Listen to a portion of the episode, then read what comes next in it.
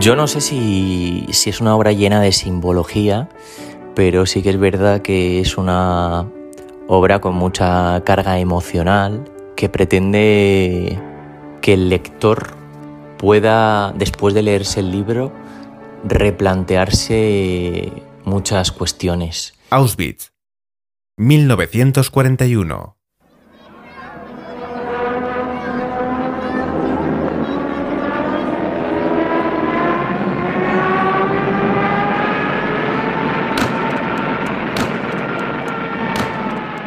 Aparece en tu camino. ¿El qué? ¿Cómo se dice? ¿Apareció en el camino? Es que no entiendo lo que quieres decirme. Es que solo practico tu idioma contigo. Hace muchos años que mi nona se fue.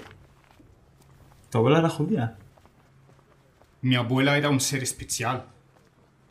En mi casa nunca fue importante la religión. Mi padre era católico.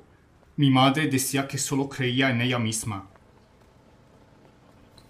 ¿Y tú en qué crees? Yo sigo creyendo en mi abuela. Ella es eterna. ¿Qué apareció en el camino? Esto.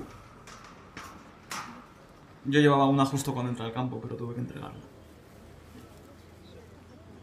Mañana mismo tenemos que hacer tu traslado al barracón. No puedes quedarte aquí. Está bien, yo no la quiero. No deseo más problemas. Podría sucederme cualquier cosa si me la descubre. Por cierto, ¿podrías explicarme cómo vas a arreglártelas para devolverme sin que nadie caiga la cuenta de mi ausencia? ¿Por qué dices eso? ¿Por qué ahora? Si antes no ha sucedido. Porque antes estabas tú para protegerme. Pero ahora tú ya no vas a estar. Está todo previsto. Mañana comenzarás a trabajar en el laboratorio del Dr. Klauberg.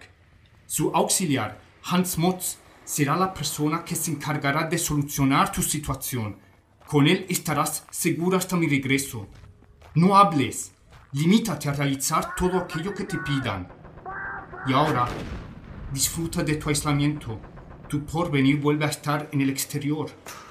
Todo va a estar bien. Es muy jodido pensar que mañana vuelves a exponerme al infierno.